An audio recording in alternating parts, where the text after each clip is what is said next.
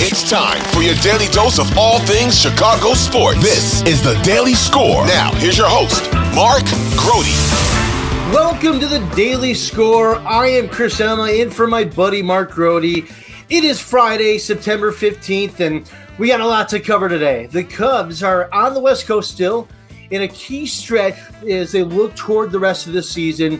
15 games are remaining. The Cubs are in the heat of the wild card battle, and they are still trying to chase down the Brewers, now four and a half games back. Let's focus on the game tonight. The Cubs open up a three game series with the Diamondbacks in the desert. Cubs got their ace going. That is Justin Steele. He's a 16 game winner. He's a true Cy Young candidate, and he represents the next eight for this team after a couple rough outings in Colorado. The Cubs won that first game at Coors Field drop the next two in a really disappointing fashion. You can't lose to a team like the Rockies in this kind of spot. I know it's baseball. I know you're facing major league teams, but they just did not play well. Like, it was just disappointing to see the way that defensively they were sloppy. The base running, you're giving up outs at Coors Field. You're walking guys to, frankly, a, a 4A type lineup in Colorado. It was a disappointing ending for that series. Uh, and it leaves a different note on this road trip now as you go to the Diamondbacks, a team against whom you're really competing. Diamondbacks are hot on the Cubs' heels, although they've lost three in a row at this point. Uh, they're heading to a key matchup now uh, in the desert, and the Cubs got an opportunity to get back on track. Let's look ahead to these final 15 games as a whole, more than these three games in Arizona. The Cubs, after that series, head back home to Wrigley Field. They take on the Pirates for a three game series. Then the Rockies come to Wrigley Field for a three game series. You close out after that with three games in Atlanta against the best team in baseball right now, the Braves. And then you finish out with three games in Milwaukee against the Brewers. We'll see what the NL Central implications are. As for that series against the Braves, they may well be at a point where they've clinched the number one seed in the National League and they got everything locked up that they want you might get some D list lineups from the Braves, and you might get some of their top pitchers resting up. That'd be a big break for the Cubs. The Brewers, who knows if you're still fighting for the Central, what's uh, at stake at that point. That's for the last week. As for now, this team's got to get back on track. Uh, and it starts in my mind with the lineup. I want to see this lineup constructed in a different way. David Ross, I think, has done an excellent job with this team in terms of maximizing what they have with this roster, uh, understanding what clicks with different players and how to get the best of everybody. But I want to see some different lineups here. I want to see it constructed a different way. Cody Bellinger, I feel like I've been hype, harping on this for really the entire season. I want this guy hitting in a prime spot, in the second spot of the order, or the third spot in the order. We saw David Ross finally move Ian Happ from the number three spot down the order to six. He's been struggling as of late. I give Ross a lot of credit at the end of July when he sat Seiya Suzuki, let him regroup. This guy's been one of the hottest hitters in all of baseball since that point. Moved him up in the order. I like that. Uh, Ross, uh, you've seen him slightly adjust his lineup to who deserves that key spot, who who's been the hot guy, and who needs to be dropped down the order. I want to see more of that. I want to see continuing to play to the strengths of your team and managing this like this is the playoffs, uh, because it is the playoffs at this point. You're still working on that wild card spot. You get a chance to take down the Phillies for that number one wild card spot, and you still have a chance to take down the Brewers for the NL Central crown. That's the goal right now. So that's what this team is fighting for. So there's that aspect of it. Uh, in terms of managing the bullpen, I give Ross a lot of credit for the way that he's been able to evolve some of these roles with different guys. You know, a, a player like a Michael Fulmer who struggled out of the gates, or Julian Merryweather. I, I thought he'd be DFA'd in April, and here we are in September. He's been one of their best bullpen arms. Adbert Alzolay was not a closer to start the season. He became an indispensable piece as this team got hot through the month of August into September.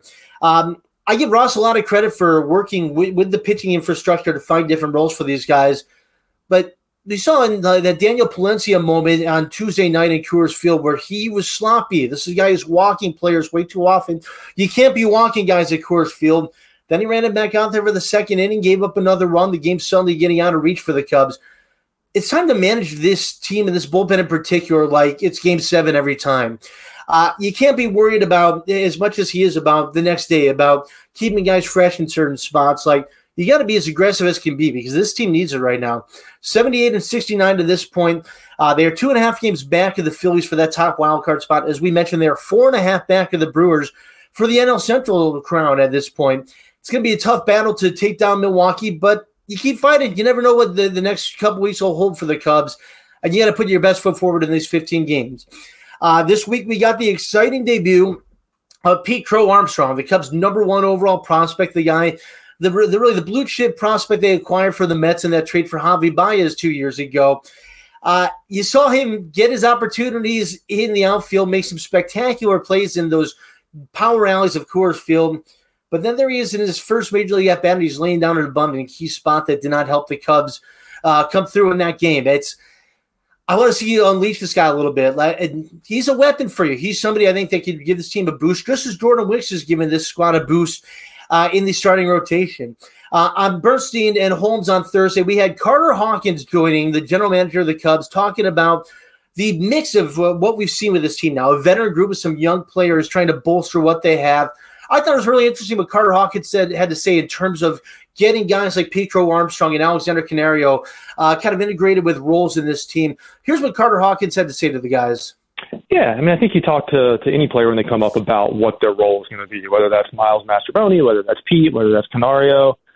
Those things change, you know, on a dime with injuries or, or other moves that happen, but we certainly have those conversations constantly so guys have an understanding of of what they're going to be doing. So, you know, for Canario, for instance, it's hey, you're going to be a bat off the bench, but you know, we have a lot of guys in a pretty a pretty set order at this point, and so hey, look, there might be some pinch hit opportunities for you potentially a start, but you also might be sitting for a long time, and you might need to to make sure you're getting your timing off of you know our machines and in other ways, and and just try to soak in as much as you can. With Pete, it was hey, like you're going to come in late for defense, you might get some start against some right-handers, maybe a start against some lefties.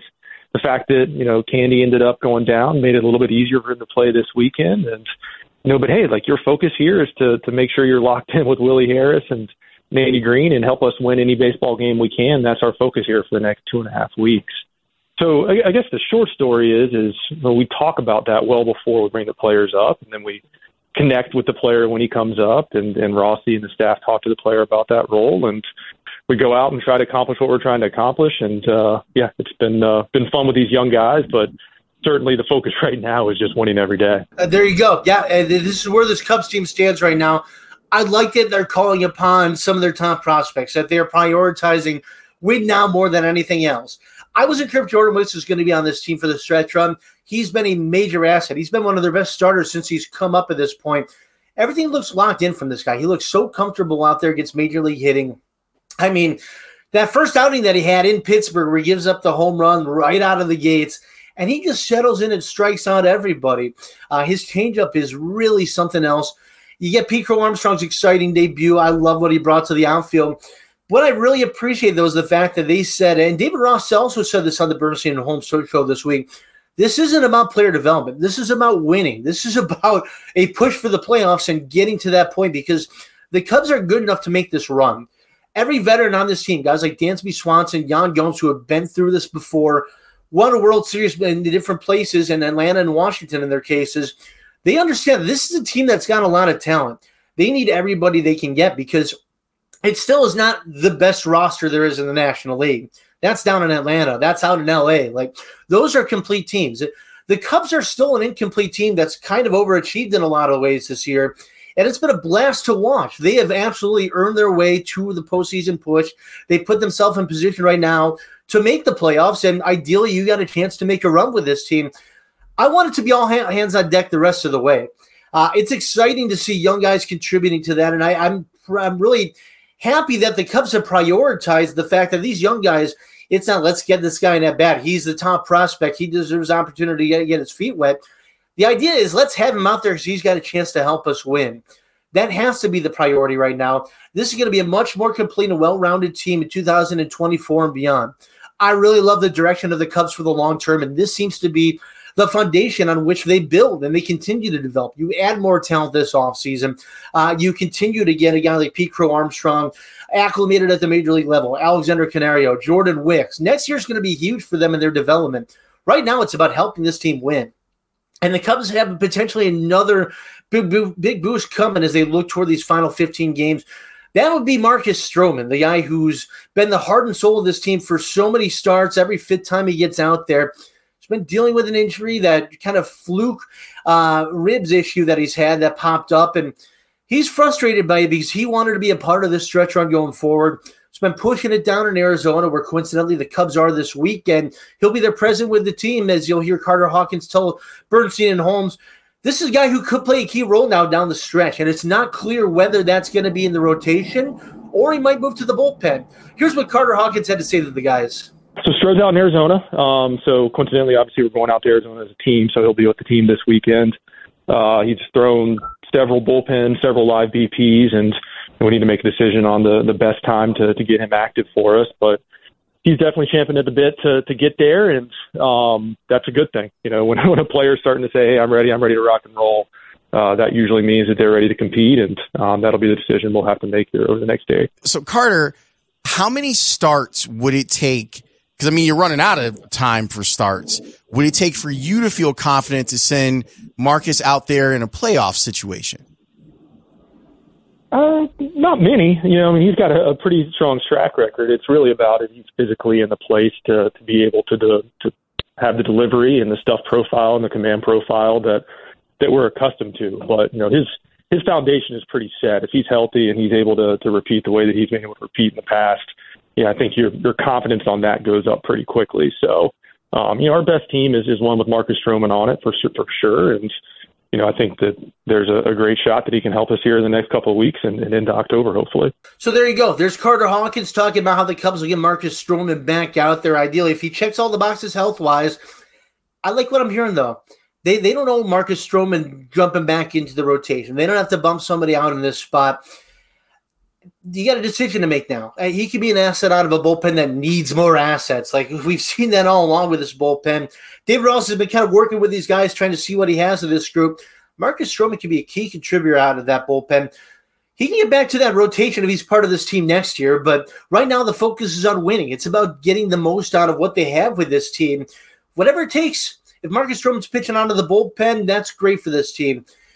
When you look toward the playoffs, though, and you start to project out what that rotation can be, you kind of look at it as three to four guys. And Justin Steele's your ace right now. He's earned that. He's been fantastic all season.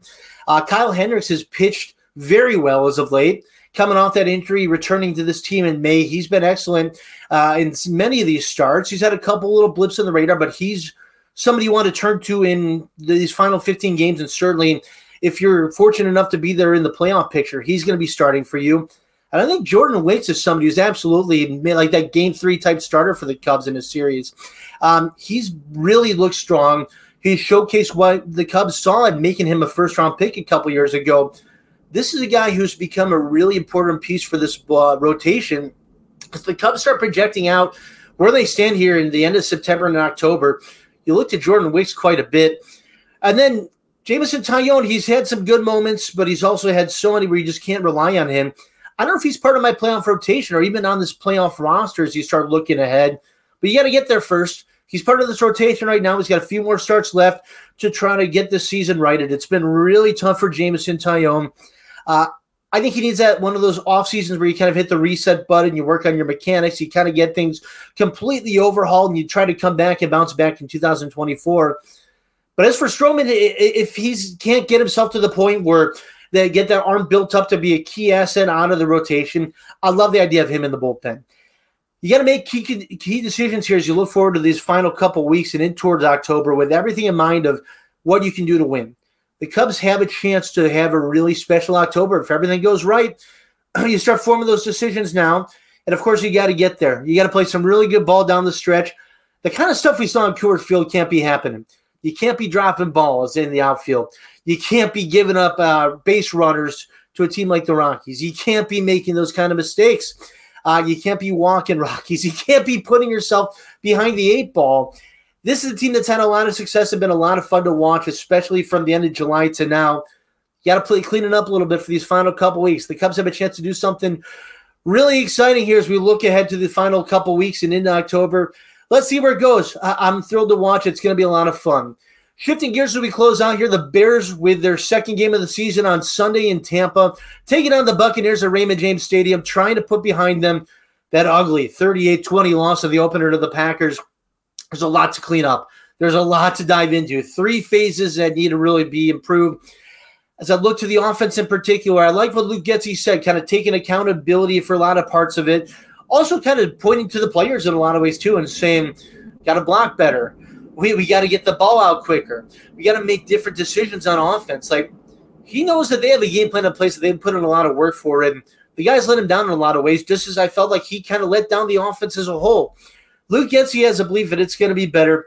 I appreciated Justin Fields saying straight up he was too conservative. He's going to improve his aspect of the passing game, get guys like DJ Moore and Chase Claypool more involved. Let's see if it pans out. Let's see if Justin Fields can have that kind of bounce back game and showcase the talent that we all know he has. This could be a really important stepping stone for Justin Fields in this pivotal year three with everything on the line, the opportunity to look to that lucrative long term contract extension after this year. You don't give up on a guy like that. He's 24 years old. He's still developing, he's still growing. But man, I mean, that opening game was so disappointing on every level for the Bears, and in particular for Justin Fields and Luke Getsy. They both said the right things. I think they believe in each other and getting back on track on Sunday in Tampa. It's going to be really tough, for, uh, tough going up against Todd Bowles, that pressuring Buccaneers defense that's going to be coming after Justin Fields. I want to see him go through his reads quicker, and I want to see him just force the dang ball over and over again to his top guys. That's DJ Moore, Chase Claypool, Darnell Mooney.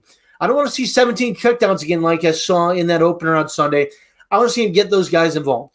And by the way, Chase Claypool, before we wrap up here, man, has he had a week. He got called out by his head coach. Matt Eberflus did not commit to giving Chase Claypool a jersey for Sunday's game as an active player. Talked to wide receivers coach Tyke Tolbert, who kind of indicated Claypool's going to be active. He's going to be playing. But Claypool got called out by his head coach, a guy who doesn't usually call people out like that. He's been put on notice. This is a guy entering a contract season who said at the end of July, This is the most important year of my life.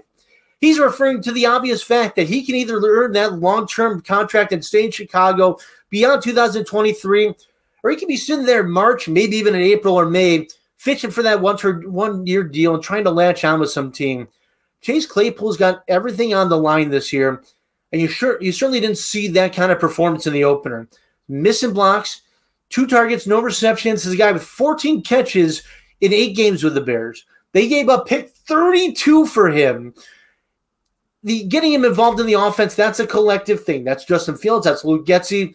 But the fact that this guy wasn't willing to go block in the perimeter and be the kind of player that they needed him to be out there, that's not Chase Claypool and his effort. That's not the heart of the want to that he has. He's been called out by dang near every fan in Chicago, but certainly more importantly by the people inside Halas Hall. They want to see Chase Claypool bounce back. I'm curious to see what we uh, what we watch of him on Sunday. I the Bears losing this one. I, I, don't see this as a great matchup for them. The Buccaneers look like an upstart team. I think Todd Bowles against Justin Fields and Luke Getsy is going to be a really tough matchup. After all I said about the idea of bouncing back, I don't know if I necessarily believe that they're going to do it. Prove me wrong, Bears. Let's see what you can do. It's a big opportunity for this team. They've spoken of their desire to bounce back. Go get it done. Go prove a lot of doubters, myself included, in Chicago wrong. Go win that game on Sunday in Tampa. That'll do it for this episode of the Daily Score. It's been fun filling in. My buddy Mark Grote's coming back. He'll take the reins once again. We got a lot to cover next week as the Bears. We'll see what they do. We'll see where the Cubs stand after a three-game set in Arizona. Exciting times. I love September sports. We got baseball and football colliding. This has been the Daily Score. I'm Chris Emma.